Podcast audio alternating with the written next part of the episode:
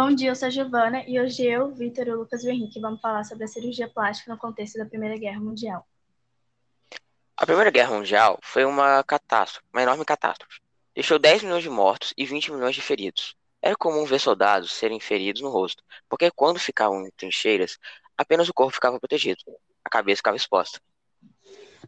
Comovido com a triste realidade social dos ex-combatentes que retornavam da Grande Guerra, o médico neo, neolandês Harold Gillis buscou armazenar o sofrimento e acabou por revolucionar a medicina.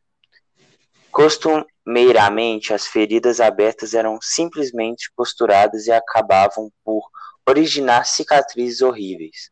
Porém, a partir das intervenções de Gillis, aqueles que sangram durante o conflito armado encontram um pouco mais de, de, de dignidade para viver a, o pós-guerra. Tudo começou quando o tenente William Splitley chegou ao hospital londrino onde Harold trabalhava. Em seu rosto destacava a ausência do nariz e a erosão da carne ao redor dos lábios. E eles aplicou com resolução uma técnica denominada enxerto frontal. Utilizou a cartilagem de uma das costelas do tenente e, antes de implantá-la em seu rosto, envolveu no mel para evitar bactérias, já que não existiam antibióticos. A partir daí começou a reconstrução de um novo nariz.